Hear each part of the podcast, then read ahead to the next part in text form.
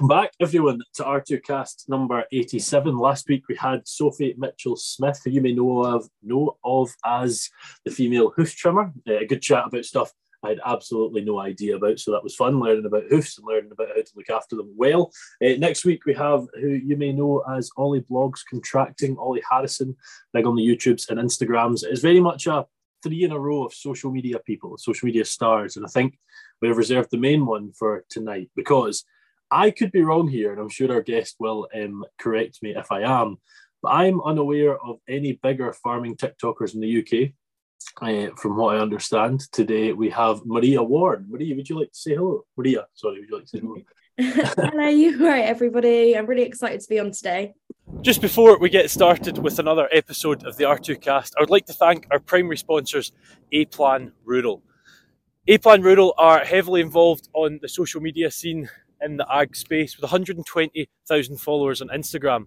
They use this following to host social media takeovers with farmers throughout the country to showcase their stories. They also post to their rural community blog with further stories about these people in the industry. On top of this, they like to support initiatives that are championing the British agricultural industry, such as myself. So thank you to A Plan Rural for that. Well, it, it's it's. I'm glad you say that because, as I said to you off camera, I, massive fan, like uh, sort of fa- fanboy over here, I must say. Um, but uh, yeah, back in the the start of lockdown when TikTok became a thing, I don't know how long it would be, maybe a couple of months in, when I was like, I'm not getting TikTok. I don't need TikTok. I'm better than this. I'm above it. I don't need to get it. Uh, and then I did sort of give in maybe June or July time. Uh, you were certainly one of the first few accounts that I started popping up and quite enjoying the content. So we will get into that at some point. But could you give us a bit of uh, background there, Maria, just sort of on, you know, are you from farming? Was was uh, were you were you born into a family from the farm?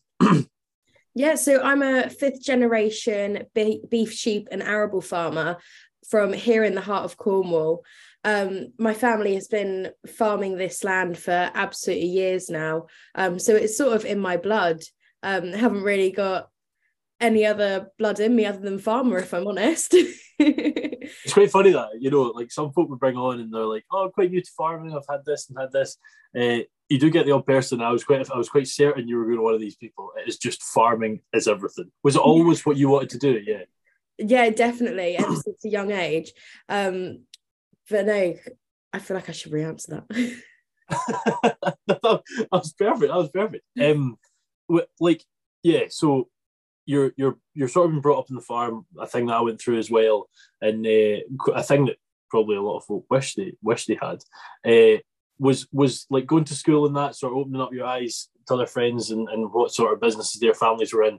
There was nothing else that was interesting for you at all. Now just not at all. Um, so I do also do um, veterinary nursing on the side, just to bring in that extra role of um, money. Um, yeah. Because as we all know, farming doesn't pay as great as what it should really be doing, um, which is really heartbreaking, especially after we got promised so much after Brexit, and then so little was given back to us. Um, so yeah, it's really heartbreaking just not to see that profit in it. So having another income really helps. Um, so no, I do do veterinary nursing as well, and I was inspired to do that when I was at a calving um, on the farm. I was must have been about three, and the vet came, and I could see how panicked my dad was and everything else. He didn't know what to do, um, and it turns out it was a twisted cow, so there's no way he could have got it out on his own. Um, ended up being a cesarean section, and I was like, you know what, I want to be the person that helps this hero. um, and here I am now working in a large animal veterinary practice. So I get to work with farmers every day, which I love because I love the social aspect of it as well. Um, yeah. You get to go out and meet different types of farmers, see how they're doing. And one thing that really surprised me when I went into the industry is how open everyone is about um, like like I was saying earlier with the whole struggling financially or struggling with mental health and things like that, which is another thing I'm extremely passionate about is mental health within agriculture and i try and promote that throughout my social medias trying to keep the audience engaged with it um, and just sort of spread that positive message because i don't think mental health or safety within agriculture should be a boring subject to talk about i feel like it can be easily enhanced and brought forward to the front line I, th- I, think you're right, and I think sort of mental health and, and a lot of things. In fairness, that our generation, I'm saying our generation, you're probably a bit younger than me, but um, in general, sort of our generation are talking about it's not taboo. You know, the fact that you're just feeling rubbish and have done for a few weeks, and you want to know why and you want to sort that is is not a negative. It's a negative. You need to fix it, yeah, but we've got to talk about it, you know. And, and I think past generations, sort of in particular, sort of grandparents and before, it was like you must never ever mention things are not perfect. Uh, yeah, definitely. And I think um, from my parents and grandparents. Um, before like they've always been so open about everything like you walk into our family farm like everyone's so open we don't hide anything at all um, and I feel like that's a really good way forward for a lot of people to pick up on. Um, just because you feel so comfortable in just saying whatever you need to say at that moment in time. Um, and it just means you're not compressing however you feel. Um, I guess my interest originally started throughout lockdown with mental health and farm safety. Um, when I lost quite a few friends um, to mental health, like poor mental health, um, and that really did hit me hard. Um, but instead of, I guess, in, I channeled my sort of emotions towards the whole situation into well they would want me to do something about this rather than sort of wallow in how I feel and go into a shell because that was incredibly tempting. Um, so no, I just sort of contacted Yellow Wellies, asked how I can sort of help. And I mean, they're a professional group who were a great place for me to start. They helped me through that moment in time as well. And they sort of gave me advice on how I can help others, how I can make myself feel better. And from then on, I've just sort of channeled all that grief and energy into sort of promoting it to others and trying to make agriculture a more open place with all of it. Yeah, and I think that's brilliant. I see a lot of this that you're doing there, and I actually meant to. I meant to. I for those of you listening, I sort of was about 10 minutes late to this. I meant to bring my keys. My keys are, are just outside, and I've got my yellow wellies with me. They're always there. Um, had them for about six years now, and I met Stephanie a couple of times, and she's came up uh, to sort of teach at our university um, to do the, the, sort of days they do. Uh, and if you are listening and you're wondering what we're talking about, I, will go into it at the in a minute. But if you check out, I think it's R2Cast 13 if it's not, it's definitely Berkeley is, is the one to look up. She sort of had a chat about the Yellow Wellies Foundation and, and what's involved. But could you tell us your sort of um, your your experience with them, Maria? With Yellow Wellies? Yellow Wellies, yeah. yeah, so I originally reached out to him, like I was saying, um, during lockdown. And obviously, it was a very lonely time for everybody. Like, we had never been put in the position where all of these sort of social butterflies were told to go in their houses and stay there like all you've got is social media and that's all you can have for the next i don't know however many months it was. Um so having yellow welly sort of as a mutual basis that you weren't aware who they were who you were talking to which i thought was really nice um who could just sort of sort of be there for you like during that time listen to you. And just i don't know i just messaged them through instagram and they were like straight back on messaging straight away. Um it was just really nice to have somebody to talk to and also the fact that I could they gave me sort of enough get go just to channel my energy into helping them, which I, I'm a fixer. Okay. yeah. Yeah. um, so I like I like to fix situations without getting like too involved or anything. Um, so when it came to me being able to help others, like that was a really big sort of kick for me. Like I I don't know, it just got me really going. And I was like, you know what, we can actually like make something good out of this um, and especially working with a charity as great as the farm safety charity. Yeah and i mean like if you go into your instagram it's one of the first things you see that you're you're involved in that. And and you said about how difficult lockdown was you know forgetting what you've obviously went through personally. Like that sounds like it's been extremely difficult. And to come out the side you have already already is brilliant in your sense you know. Um but it was it was just I think folk like you know maybe like yourself. I'm making an assumption here, but myself as well. Um, you were locked down, but you did sort of hard have a farm to play about on, and you could sort of at least be outside, and you could get that time that that that people weren't allowed. You know, they were allowed an hour, and it was just ah, it, I, am we don't need to get into talking about COVID and stuff like that, and no one knew how to deal with it because it was it was a new thing. But I, since about day two, have been against the whole lockdown idea just from a mental health perspective. But I get why yeah. they did but um, yeah, it was just. I hope. I think I guess what I'm trying to say is I hope it doesn't become a precedent that if we have another outbreak of something that we can do that again because it's it was Yeah, it was killing people from a from a yeah. mental health perspective. And I think I think you're completely right. Like having like acres of land to sort of roam around in and having a reason sort of to get up in the morning. So like to feed the stock, make sure everything's all right.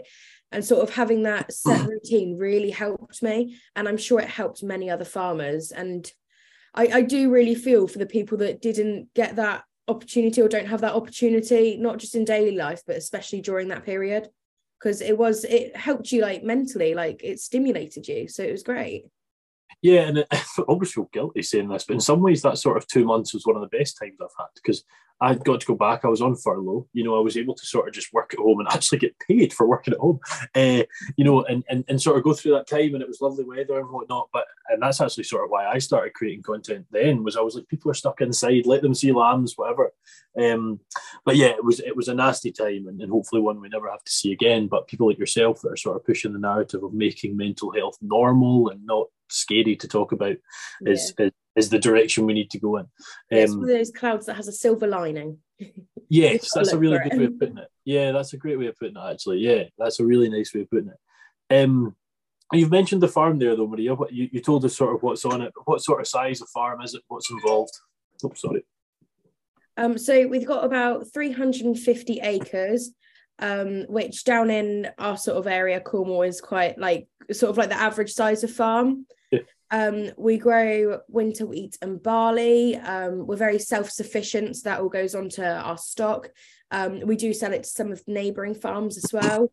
Um, I mean, you've got to look after your neighbours at the end of the day. Um, they're the ones that are going to help you out when you need it as well. Um, which I love about the farming community. Like the close knit network is absolutely brilliant, and everyone's sort of backing everyone whenever they can. we've got about four just under 400 breeding ewes, um, which we have started lambing now. Um, so they're like a cross between we've got a few Texels, Suffolks, Charolais, um, some North Country mules, um, which will we've um bought replacements this year. So me and my sister went up to Yorkshire to buy replacements um a few months ago now. So they'll go in next year, which is really exciting. Try out a new breed. Um, and when I tell you they can jump high, they can jump like four foot hedges. We got them in the yard, and I was like, "Hold up a minute, that's a sheep, not a, not a show horse." I had to sort of um, remind myself. I was like, "Yeah, I don't know what I'm doing here." what have I done? it was. I was like, I was standing there. I was like, "This is a rookie error, isn't it? I've just bought 200 of these." but no, um, they've been they've been doing really well, and the stone hedges they've um they've been respecting those, just not the barriers. So they respect something at least, just. Yeah. no, they're quite interesting. it keeps us on our feet. Um, and then on the cattle side of things, we've got uh, it's basically mainly a Hereford group. We did have a Charolais bull um, back along, but unfortunately the bull, absolutely great bull, um, but started chucking out really big calves, and obviously that wasn't very good for all the cows and heifers. Um, so before anything went wrong with that, we decided to get Hereford um, bull, which I had been absolutely begging for for years. like from the, I used to go into um, the local um, village with my gran, or local town, sorry, with my gran, um, at a young age. And in Malcolm Barnecutt's, which is like a local pastry shop around here, um, there was this um, lady who used to always go on about Herefords to me every time I walked in um, she had known my grand from school and she was on a mission to poison me with Herefords. It worked. It worked very well. Um, so like from the age of eight, around that sort of age, I was set on having Herefords and this farm covered in them. And it, they've spread far and wide. it sounds like you're quite impressionable as a youngster. You know, three things were happening, eight things were happening, uh, yeah. uh, and uh, you've made sure that they're coming through now. Yeah, definitely. I mean, when I've, I'm very um driven. When I've got something I want, I'm not going to let it go until I've like earned it. I could believe that. I could, I can believe that. um, am, am I right in saying I see you milking as well, or is that just a job on the side? Uh, um, so I do occasionally milk, not very often. Um, I did milk about six times a week, and that would be like night milkings. Okay. Um, so start at 11 p.m. and finish at about three um, and that was a thousand um, thousand cow unit, um, and it was milking seventy three on a rotary. Um, so that was really interesting. Um, however, I was in a car accident when I was about um, 16. So just before I was learning to drive, I went in with a friend. It was the first time I have ever wore a seatbelt, and it was the last time I will ever not wear one. Oh, geez, that like, was lucky. From okay, now so... on, no one goes in my car. I don't go in a car unless every single person has got a seatbelt on. Um, and uh, it's one of those things that, although it's caused me so much pain because it gave me a back injury from it, um, still undergoing physio now. And it was it was 2018, I think. Um, so I'm still suffering from that now. Um, but it was one of those things that I'm grateful it happened because it taught me so much. Um, and I don't know, I've never driven like since passing my test and even learning, like I've never driven silly or anything like that. And I know it may come across as a granny driver, but it taught me that like I don't know, life's just really precious, can be taken away at any point. Yeah, and I think you know I was probably one of the ones that was guilty of passing your test, and I don't mean like an idiot, but like driving fast and stuff. And oh, it's fun to try this, but yeah, you, you grow you grow more mature pretty quick. Like, and, and yeah, maybe it takes something like what happened to you. You hope it doesn't take something like that. Uh, but um, the the seatbelt thing was was one that has just been drilled into me from day one. Like, yeah, definitely. you are not getting in this car from mum and dad. Like, if you're not wearing it, um, definitely, and that's a that's a great way sort of to teach it but no that that's why i stopped milking because um my back pain just started getting worse and worse. So i actually stopped last year um just because it, it wasn't worth it. Um so now occasionally my sister milks on the neighboring farm. Um she absolutely loves it. Um they love having her there so it's working out really well for them. She's been there coming up to i think two years now. Um she's become like the main milker um right. that they've got and they've just got a really reliable relationship there um, but occasionally I'll go up and help them if she's not able to make it in or something, or if she needs an extra hand in the parlour, I'll go in and help. But I keep my foot in the door with the dairy side, but not as much as I would like to. yeah, there's money in it. There's money in it. Um, prices are going well at the minute. Uh, you, have mentioned your sister there. Mentioned mentioned a lot of family. How many folk are involved in the farm? Um, so it is very, very family orientated. Um, got my gran and my grandfa. Um, and then my mum and my dad. So it's my um my dad's sort of family's farm. Okay. Does that, does that make sense? Yeah, yeah, yeah, yeah. Yeah. Um, and then my younger sister Alison and my other half Matthew and myself um that help out. My auntie and uncle come occasionally and help us out um when they can, when they're not at work. Um, but no, it's great. It's really, really family orientated and I don't know. It's I, I just love working with family. I think it's brilliant. I think it's one of those things that not many people get to do, and I don't take a single day for granted being able to experience that. It's it's quite interesting listening to you speak already. I don't know how long we've been talking now 10, 15 minutes, but you're so like you're obviously uh, you're you're younger you're younger than I am. I know that, but you're so like I don't know what what the term I'm looking for is you don't take advantage of anything. You don't take anything for granted. I can see that already. Like just, you said, like it's a granny comment earlier. There's a lot of maturity in your voice already. It's quite interesting, and uh, you know, followed you sort of on what's what's a bit of a fun TikTok and stuff, and it's quite interesting to see the real person behind that. It's really interesting. um, I'm uh, I'm so glad you mentioned the word Granfer. Am I saying that been, right? You've been wanting that, haven't you? it's uh, it's just written right there.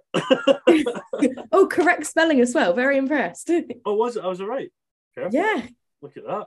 Um, that's a shock. I, I didn't really know. I sort of scribbled something down. So this, well, maybe I'm wrong here. This is how I understand things blew up for you. Is that right? It was because of yeah, fantastic definitely. accent. So before I brought my grandfather onto my TikTok, I had about two hundred thousand followers. All right, then, so you were still pretty big then. It was still, it's still, you were. Yeah, I think. Yeah. I, I started like I think three months before my grandfather got involved, right. and it was just pure coincidence um, so I had a comment of someone saying you can't. This was when I bought my pedigree Herefords. Now this is where it all started. um, so I posted a video of them, and I said they were heifers, and someone said you can't get pedigree heifers, you can only get bulls. I believe that's the way round. Um, they said it. Okay. Um, and I replied to the video, and then out of nowhere, I just went, I saw my grandfather at the corner of my eye, and I was like, "Grandpa!" Shouted for him, and then he came over and I mean, I've always been aware that people can't understand him. I just didn't realize how much they wouldn't be able to understand him. um, and he came over. I can't remember exactly what it was now, but saying, um, "Of course, you can get bloody Hereford heifers. Um, what do you think they are?" Um, he came over all Cornish and everything else. Um, and I woke up in the morning with I think eight hundred thousand followers, and I was like, "How on earth really? this happened?" Yeah, it, it was mental.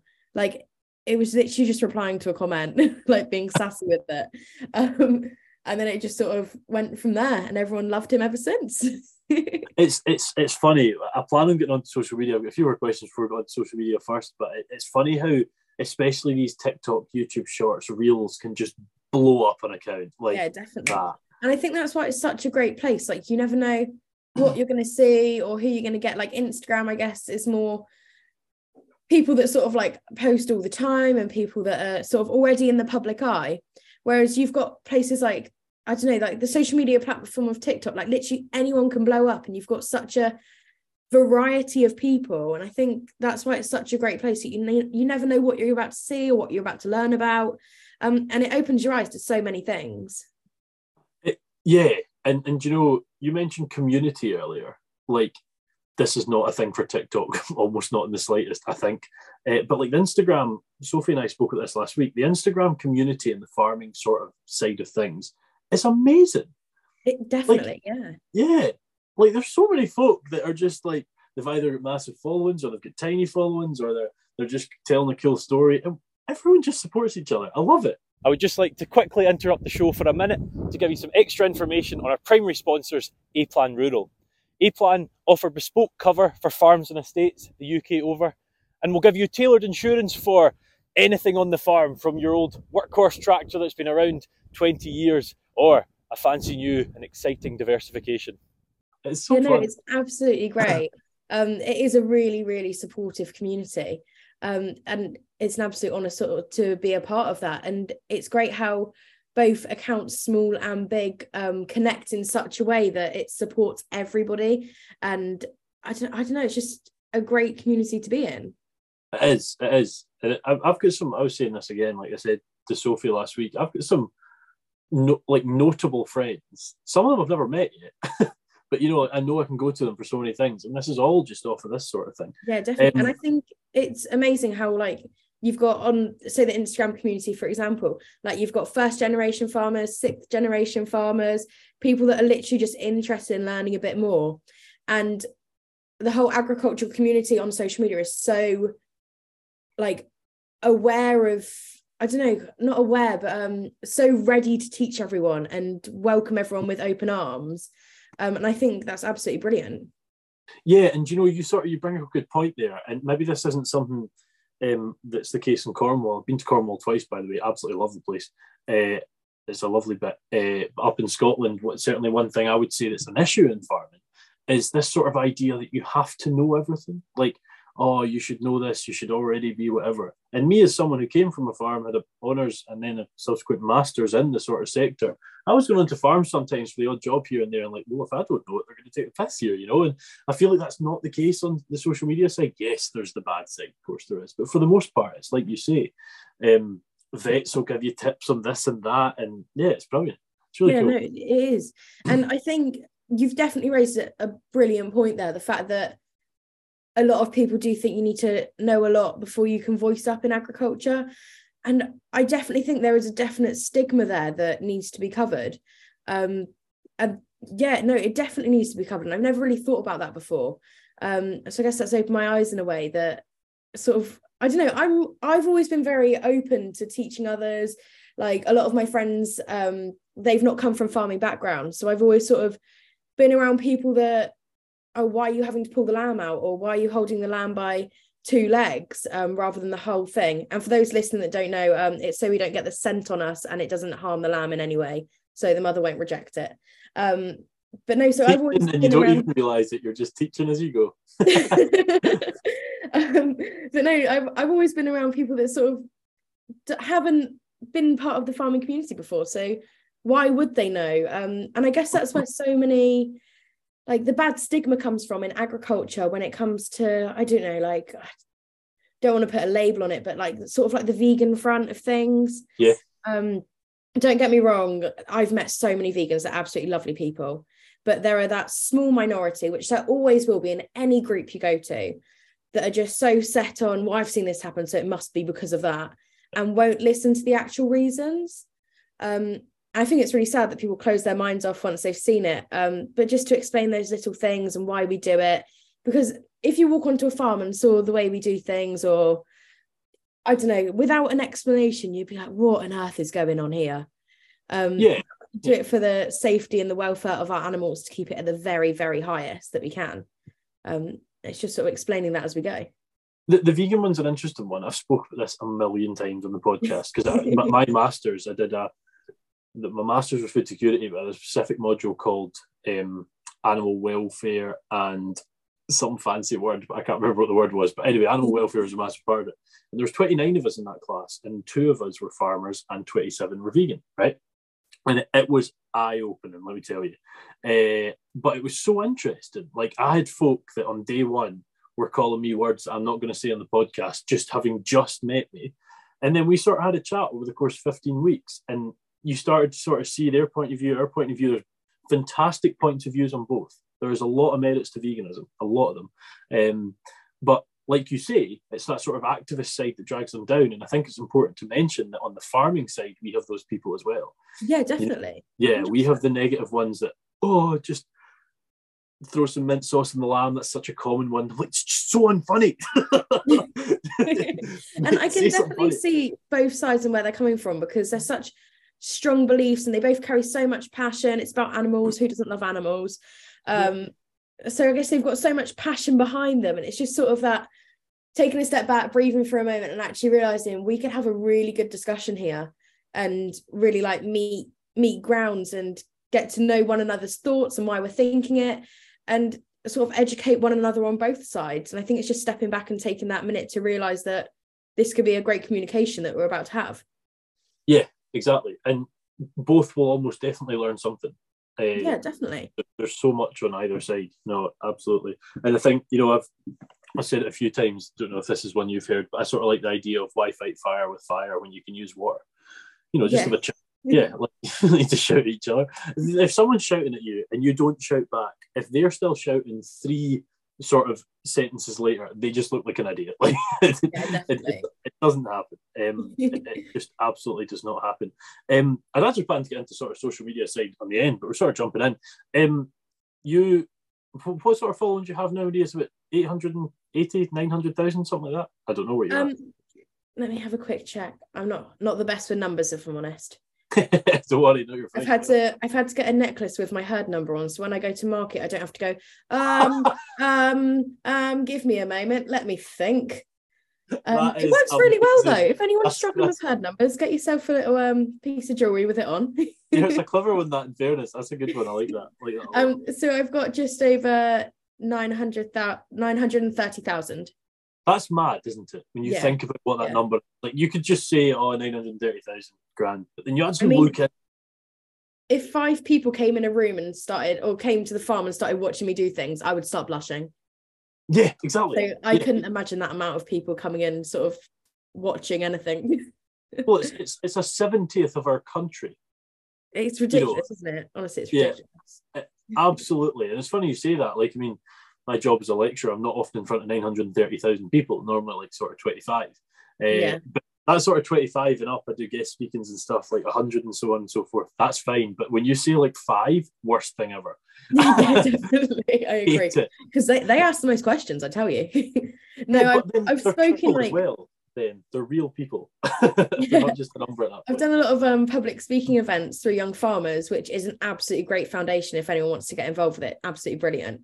Um, and i mean through that it's opened so many opportunities. It's boosted my confidence so much. Like i genuinely don't think i would be here today speaking as confidently as what i am without that federation.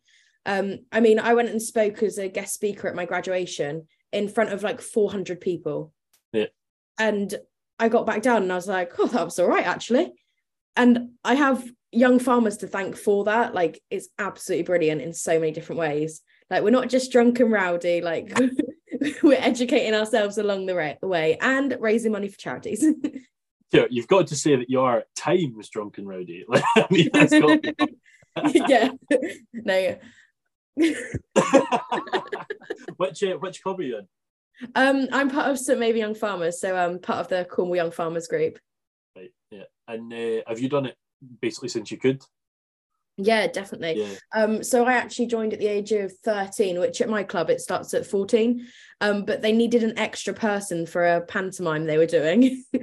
um, it might have been cabaret actually. No, it was cabaret performance they were doing. Um, and they needed one more dancer, and I happened to get dragged in by my older cousin.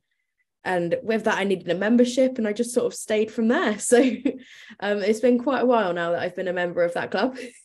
Yeah, definitely. It's ca- cabarets. Cabarets a thing we don't really do up here. Maybe sort of your north of Scotland does it a wee bit, um, and central, yeah. like um, in the west and that we're, we're sort of the club I'm in. It's not really a thing. What we do is a thing called talent spot, which is very similar from what I understand. But um, it's funny you mentioned young farmers sort of starting at 13. I started at 25. I only started last year, and uh, I was always a bit like, oh, it can't be that good, can't be that good. Man, I wish I'd started earlier. I wish I'd started earlier. It's, it's a brilliant federation. Like you go from one week to learning how to do golf and like having a great time at the course. Um, and then next week you can sort of go to, I don't know, like a chicken farm and learn about how they do it. Um, and then go on to bowling the next week and then I don't know, literally anything.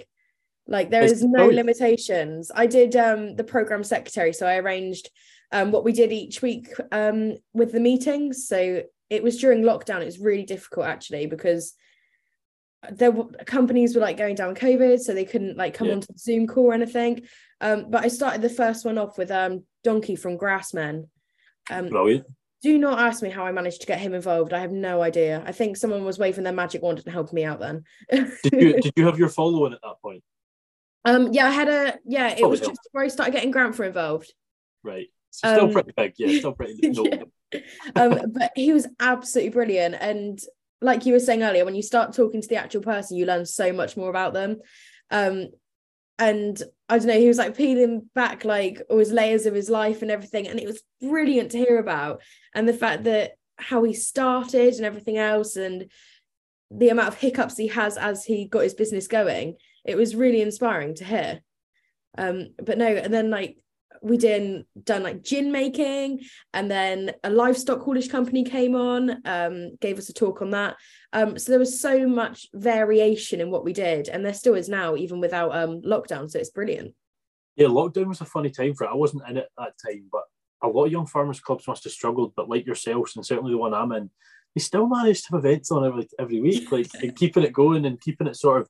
Yes, maybe you get a wee bit bored of a Zoom quiz. I know I certainly did, but uh, you know, sort of keeping those things going was brilliant. Donkey was a massive pull. That's that's fantastic. One. Yeah, definitely. Um, yeah, absolutely. Uh, but like, like even even the last two weeks, I'll have had a couple of dance practices for this. I've curled twice. Never curled in my life. Um, and uh, what was the other thing? something else. But yeah, it's just golf's one, but not not recently. And you're on stage in a theatre and stuff like that. Opportunities it gives you is phenomenal. I, I, as I said, and and like I'm new to this area, and uh, yeah, I've met 30, 40 mates. You know, it's brilliant. It's uh, it's yeah, so definitely. useful.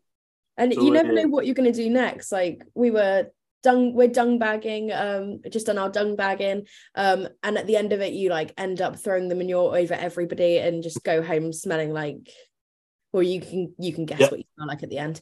Um, and then like the week after we went on and performed in the Hall for Cornwall, which is like like the West End but the Cornwall version.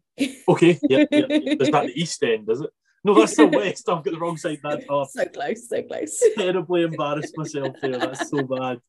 Oh no. It's all right, the compass was broken it certainly was. Good God, that was not a good one. Um, quite, quite a lot of folk get in touch with me and, and they ask sort of questions about about social media and stuff. And and I have, I mean, not big a following. I think about eight and a half thousand over everything. So it's not big in the slightest. You're sitting there with pretty much a million. And the question I get for a lot of people, or from a lot of people, is has it has it given you no, I don't want to say like a better life, but has it offered you a lot of opportunities that that you definitely wouldn't have had before? You've talked about opportunities you've had through young farmers and and, and that sort of thing, but has, has social media made made life and your sort of selling of yourself, I guess, as, as a sort of entity easier? Um, I guess it depends which way you look at it. Um, social media side of things, working with different companies, brands, charities, it's opened up so many doors. Um, and the thing I'm most grateful for is the fact that I've got a platform that I can share positive messages on and help people out. So yeah, it has opened so many doors that it wouldn't have opened before. Um, but yeah, no, it has really helped in different opportunities. Um, but even with a like smaller following, like you'd s- still be able to help out, spread the message, and everything else. It just, I guess, it depends the time and effort you put in it. I know when I don't post for a little while, like I can lose followers and things like that, which used to really bother me. But right. now, honestly, like if if I'm not posting for like a week or so, just because I need some time away from it, need to focus on real life, life's just got busy, sort of thing. Um, it doesn't bother me anymore if I come back and there's sort of less there. Um, because why would there be? I haven't been posting for a while, so why would they be interested in following? Um, but no, it's it's been a great way to connect with people, um, which I wouldn't have connected to, with before because of the amount of people I've got on there, I guess. Um, so yeah, no, I'm really grateful for the opportunities it's opened up and the ones that hopefully it will open up in the future. I mean, I mean, we see the Fairfax in favour. We we. um, but it's interesting you say that about the sort of you were focusing on losing losing not views but uh, uh, followers. Was would you say that was impacting you like to like a level you're like right this is this is actually impacting me or was it just oh why am I losing followers? Um, I guess it got to me to begin with when it first started happening. Um, but sort of like I don't know. I just sort of got used to it after a while. And it doesn't bother me at all now. Um, yeah. It's just one of those things about growing, isn't it? Like you're always going to have setbacks, and in the social media platform, that is going to be the setback. Um, yeah. But no, my my aim was never to have followers. Um, don't get me wrong, you need followers to spread a message, but my name, my aim was never to have as many followers as what I've got now. My aim has always been to sort of raise awareness for farming, get women in agriculture involved, um, as well as young younger males as well and any any age any age person um but get people involved with farming sort of make it a more transparent industry um and also again bringing up the mental health and farm safety just to bring that to the forefront. Um so yeah the following on top of that is just an absolute blessing and a cherry on top. Yeah yeah that's that's a good way of putting it good way of putting it. And uh yeah, I've got one more question about you building the TikTok. But if you are listening, you're enjoying the story uh, with Maria at the minute. As I said, I'm. I think she's. Do you know if there's any bigger UK farming TikToks? Do you know of any um, bigger ones? I'm not too aware. No, no, I, I don't. I'm, I, I'm not too sure. Sorry. I'm quite a social media analyst. Like I love this stuff, and I'm I'm, I'm like I'm writing a PhD proposal in it and stuff. Like I'm really into it, and uh, I don't know of anyone. So, but if you are enjoying it and, and you're thinking, oh, I wonder who else I can watch on TikTok, I think, let's see if I can do the numbers here. Ginger Louise, who's about 175,000, had on R2Cast number 28 or 7, 27, 27. Uh, and then Charlotte Ashley Farms was 54, and then Katie Shanahan was 55. So if you are listening, um, check those three out, and, and obviously this one as well, obviously, because I think they're four of the real big standouts, sort of in the all women in agriculture as well. Um, I don't follow many guys on TikTok in the farming side in the UK, actually, now I sort of say that out loud. Um, but yeah, you, you said, uh, oh yeah, when I got Gramfor involved, I was at 200,000. I thought you were going to say 200. Uh, you said 200,000 you said you're at a fifth of a million, just like that. Uh, did did you? You said you weren't intending to get followers. I get that, but what what did something take you up to two hundred thousand, or did it just slowly rise? Because you said it was um, like three or four months, didn't you? Yeah, so it just slowly rose from there. Really, um, I guess it was sort of the niche of seeing a woman drive a heavy mach- heavy machinery. Ah, okay, um, yeah, yeah. the fact that that message was out there because it was at the point where sort of not many women in agriculture were sort of posting as much as what they do now, which is absolutely great to see. And you labeled some absolutely brilliant um, social yeah. media people there um, and women in agriculture that are doing an absolute blessing for the community. Um, but no, I just, no, never. yeah, it just happened. Yeah. just happened. Just post. It's funny you say about the women in agriculture there. Just when you said it, I thought I'd flip back through the last few podcasts we've done. Biza Walters, um, Emily Adicott, Savo, Jane Craigie. God, there's loads in the last few. There's a lot to check out. Um, it, there's no rhyme or reason to it sometimes that building up isn't there it just it just yeah but i mean as i say i i i don't know sometimes it's really hard to sort of put your finger on what you like about content like we had uh, the female hoof trimmer on the famous hoof trimmer of course the hoof gp uh, from about 50 miles from where i am at the minute um, biggest farming YouTuber in the world, and we know what people like about that. They like that sort of pimple popping ASMR thing, uh, which I don't, by the way. I hate it. Oh, I don't know how folk watch that. Like I'm, I even said this to Sophie last week. I was like, I can't do it. Um, but yours is just sort of showing what's on the farm. You've got that sort of sass when folk give you some shit, and uh, like it's just entertaining. I really do. Like it's a really good account. But is it is it just TikTok and Instagram you use, or do you use anything else? Um, no, it's literally just TikTok and Instagram. They're sort of my two main go tos.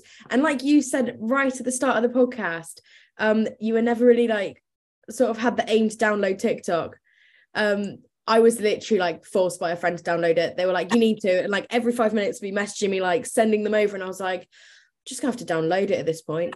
And then I think my sister was like, why don't you just upload one? And I was like, all right, okay, I'll bite the bullet. And there was me thinking that it was just gonna be a giggle amongst friends, but it hit off really well. But yeah, here we are now.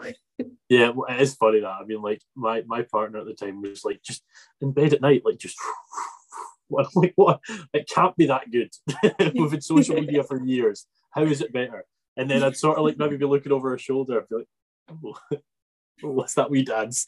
And uh, I remember the first the first video I watched on TikTok was uh, Alex Oxlade Chamberlain. I don't know if you watch football, but uh, um, doing like a, a, dance with his partner where he jumped upstairs, and I was just, oh my god, it's so catchy. I need this, and then yeah, addicted, and then and with that, you're in your pajamas jumping up the stairs. yeah, no, there's a draft on my TikTok of me trying. I I don't think I can ever release it because it's just me. I think, I think you should link it into the podcast. Nah, nah, nah, nah, nah, oh, nah. You can't on. do me dirty like this.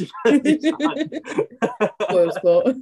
Um, and I'm, I'm, like trying and everything in the kitchen, like trying to get it to make my legs go the right way, and it never ever happened. Uh, but yeah, that was me hooked, and uh, as I said, sort of farm TikTok up years, and you were certainly one of the ones that jumped out then.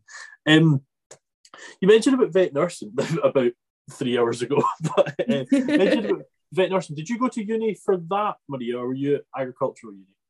What? Um, so I studied with Cornwall College, and um, so the Cornwall College group, Three Duchy College, and it meant that I could stay at home, work on the farm, um, whilst getting an education at the same time.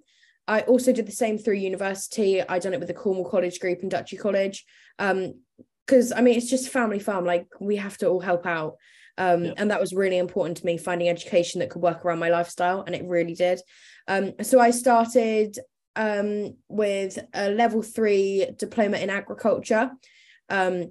I done one year of that, and then I realized I had enough UCAS points. I don't know. Do you guys have UCAS points up where you are? Yeah, but I'm I'm like I don't know if you know, but I'm a lecturer, and uh, like I'm just out of where I was and why I was ten minutes late. It was like a big revalidation thing, looking at points, and you it's all different in England to what it is in Scotland, but we oh, do really? have yeah, we do have them. Yeah, so to get into this course, all you had to have was um the amount of UCAS points and an education within animal like the animal side of things. Um yep. so i went straight on to university. And i didn't actually mention my age at the time to the lecturer because i didn't think it mattered. Um but it turns out i actually got in a year early um to the course. I mean all my age and everything was on the paperwork like they i'm sure they would have checked it over. But about like three weeks into the course they're like maria how old are you? And i was like um literally just turned 17 and they were like this course is 18 plus. And I was like, oh, I'm here now. You can't actually get rid of me. um, so no, it, it was kind of a fluke that I got in a year early. Um, but I really enjoyed the course and passed everything first time um, with merit and distinctions. Um, so no, it was it was great. Well, you did it with young farmers getting in a year early. You might as well have done it with. Uh, yeah, there's a trend happening, isn't there? There's a trend. Yeah. What's next that you're going to jump into a year early? I don't know if that happens after 18 anymore. But uh, yeah, um, So, so can you be a vet nurse without a qualification then? Because that was agriculture, that qualification, wasn't it? Yeah. So, yeah. um, the agriculture diploma, and then sorry, I went on to do a degree in veterinary nursing. Right, got you, got you. Um, yeah. so you can either have a diploma or a degree, and I settled for the degree course just because I thought, why not? Yeah, so absolutely. I would have yeah. been in if I stayed in the agricultural course, I would have been there for another year and then would have had to do another two years of um, sort of diploma level veterinary nursing. So I thought, well, I just well do the whole four years of education and go into three years of uni. Um, would would you advise it to? Would you tell anyone else to do it? Advise yeah, definitely. Yeah. Um, as I, it's one of those industries, just like agriculture, that can be incredibly rewarding but at the same time it can be incredibly challenging like you've got to remain professional whilst a family is saying goodbye to their best friend and you've got to walk out of that room like with your head held high rather than sort of you really want to let your emotions go and it's one of those things that you sort of not willingly but you desensitize to over time yeah um and i guess in agriculture you've got to put on a brave face like when you're losing stock um, for God knows how many reasons. Um, and you've got to put on a brave face then and sort of get on with it. And I think they're very, very similar industries with the emotions you have to face and the reasons you have to face them. I mean, it's working with animals, isn't it?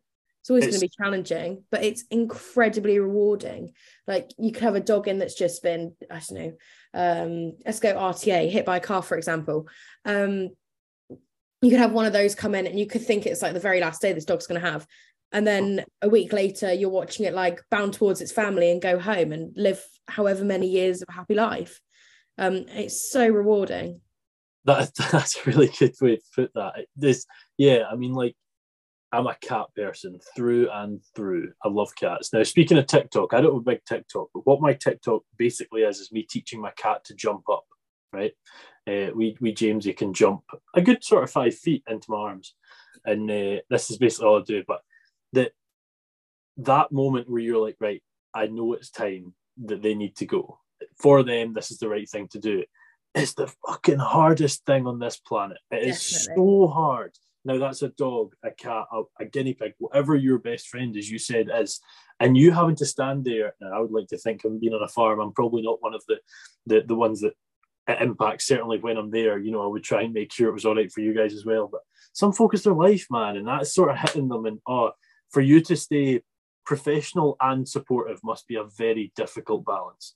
Yeah, and and I commend you and vets and anyone involved in that sector for it. Yeah, definitely. And it's not just like animals you've just met that day, which it can be, it definitely can be, but it's like animals you've sort of helped make better like throughout their lives. Yeah. Like you've watched them from a puppy, like come up to I don't know, just really old age, and it's it, it can be really like heartbreaking. You just got to put your emotions aside for that. But like I said, it's the same in agriculture. And agriculture, I didn't mention a positive agriculture, but it comes with so many rewarding things. Like spring's my absolute favorite time, and the fact that you get to welcome like new life into the world each year, and we get to do that every year. Like it's so rewarding. Like yeah, what other industries can do this? Well, that's it, and and like you say, and there's there's quite that famous question: What's your favourite season? And I was always, when I was younger, I was I don't really know what my favourite season is. And my dad puts it so well. Every season's his favourite season. It's like the change into the next one. I always think autumn's probably a wee bit boring, but like it's it's still nice. You know, you're going into like, oh, it's pumpkin spice latte time. It's you know Halloween, whatever. Like every new season has has a new exciting thing, and that's like you know that's with with farming, that's amplified.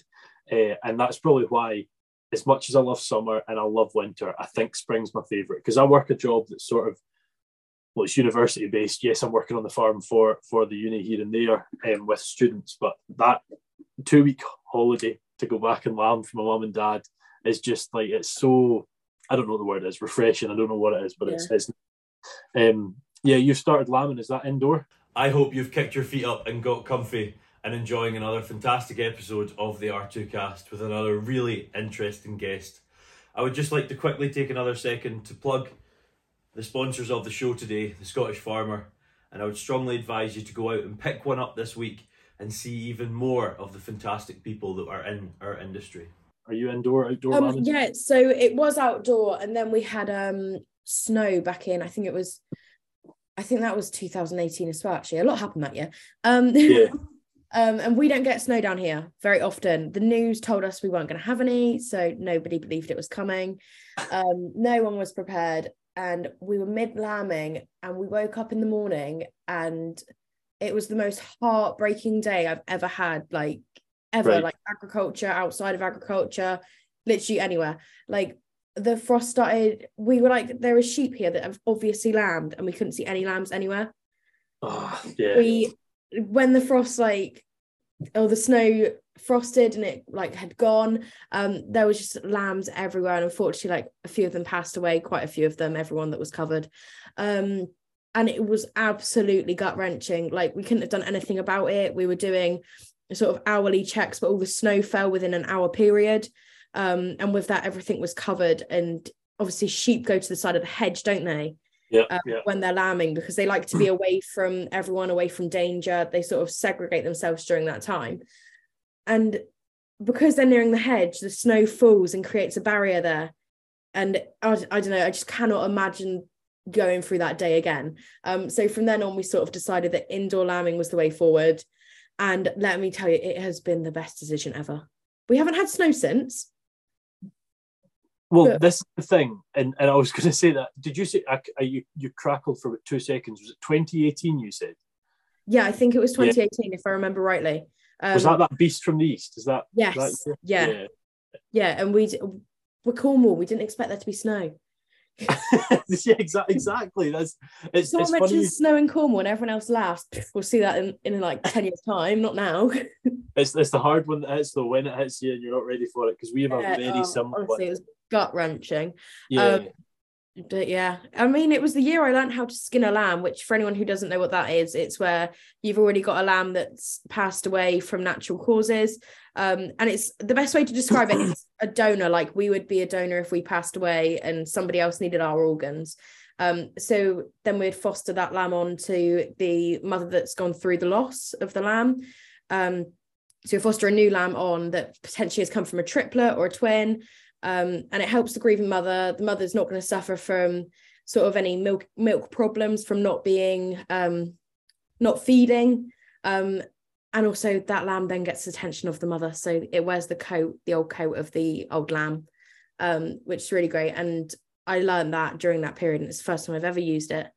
And I hope it's one of the last times I have to properly use it. well, it's it's one of those things that you're going to use quite often, and it's. I mean, I'm I'm not. I've said, i am quite soft. I'm quite soft stomached, but that is one of the best skills there is in sheep farming. It it seems gnarly, and it is in a way, but also for the lambs and for the sheep, it's not at all. It's no. only really us that has the difficult thing of having yeah. to do it. You know, they're dead and it's better. But um, yeah. but actually, speaking of bringing life into the world, I believe uh, the family deserves some congratulations uh, obviously, which was uh, I thought it was the coolest little thing ever when you gave your grandparents the little um, scan. very cute, very cute.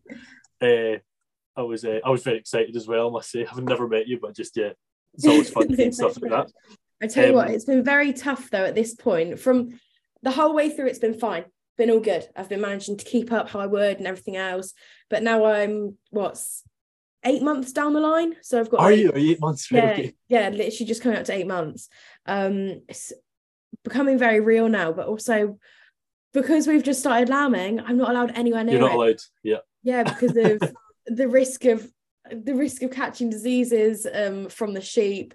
Um, you can uh, you can catch so many different diseases. I can't think of too many off the top of my head, but um, even like chlamydia, you can catch off a lambing sheep. Um, and obviously that is not good for anyone, let alone a pregnant person.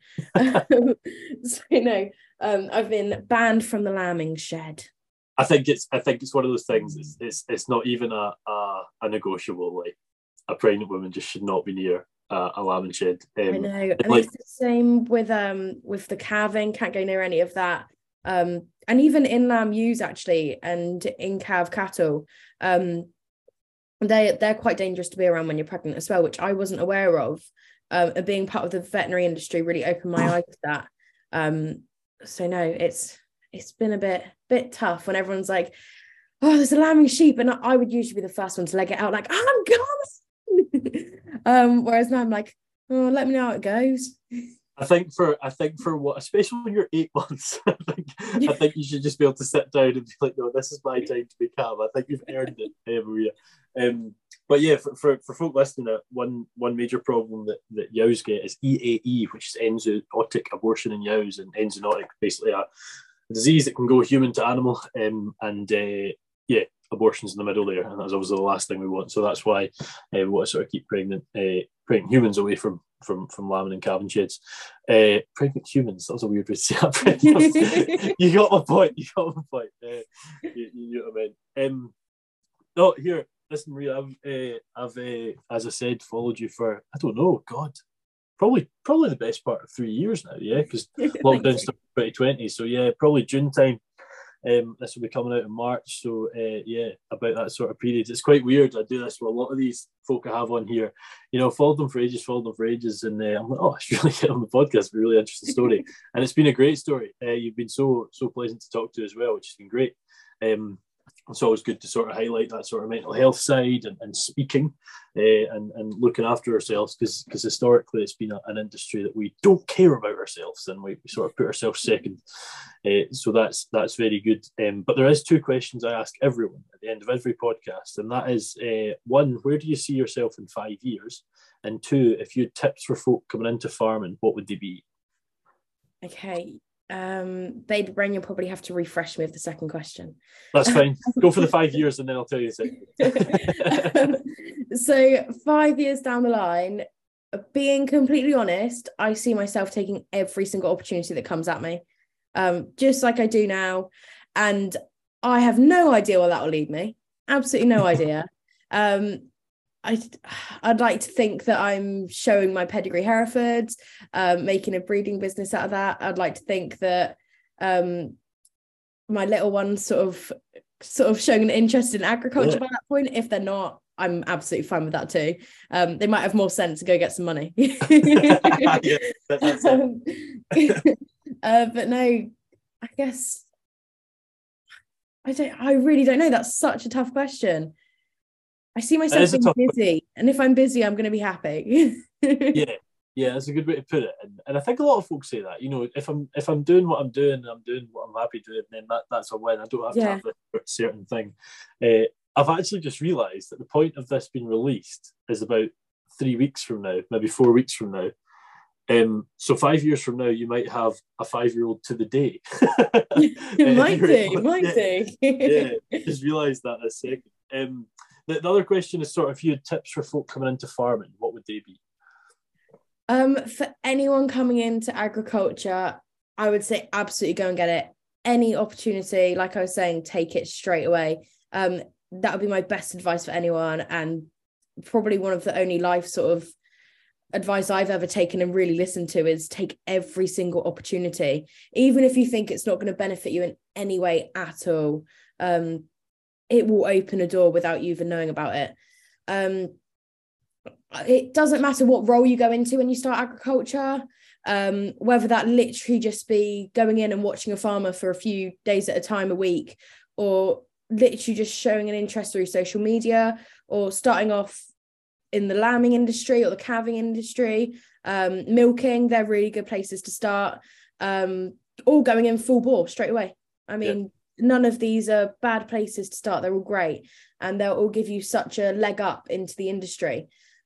I would just, yeah, take every single opportunity you can and don't let negativity get you down. Agriculture can be one of those industries where you're going to have five bad days and two good, and then the next week, every day is going to be good.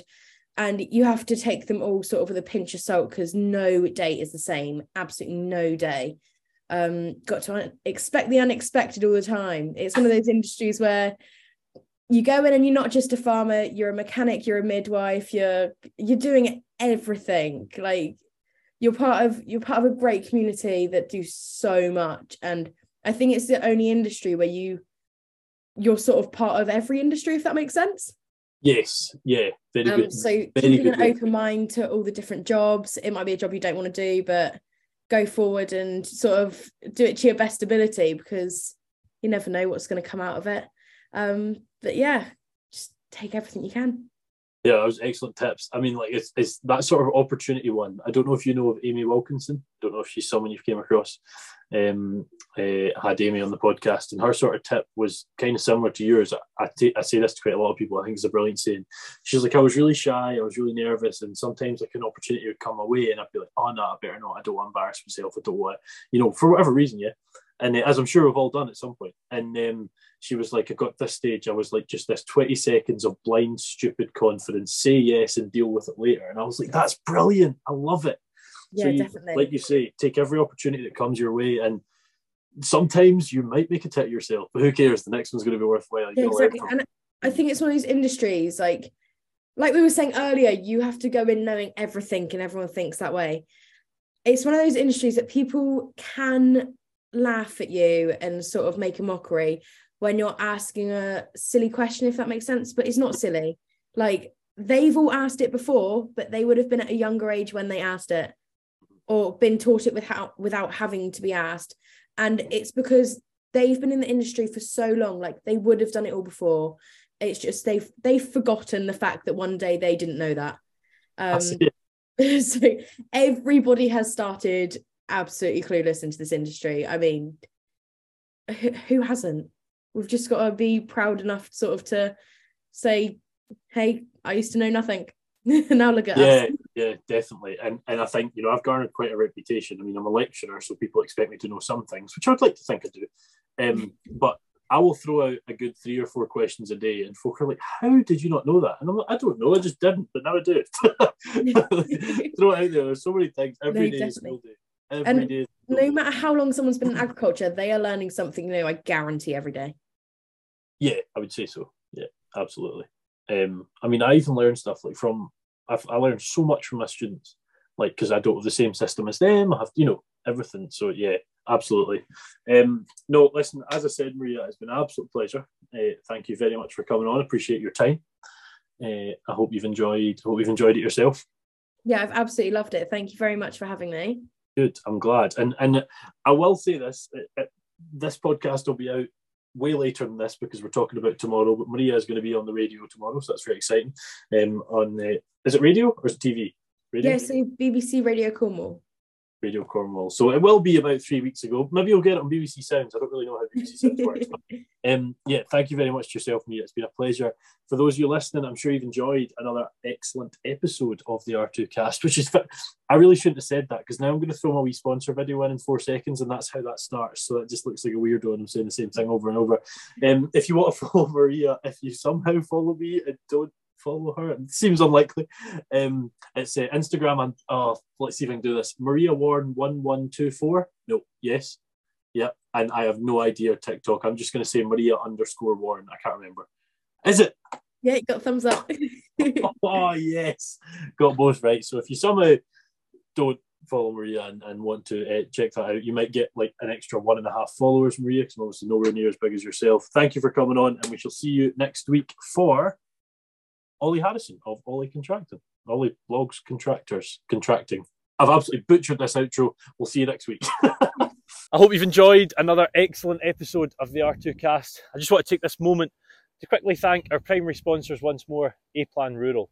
If you follow A Plan on social media, you'll see the work they're doing to really promote British farming and back our industry. It's been a pleasure working alongside A Plan Rural so far, and long may it continue. The values of A Plan Rural runs perfectly in line with the whole mantra of rural to kitchen, and I'm glad to have them on board.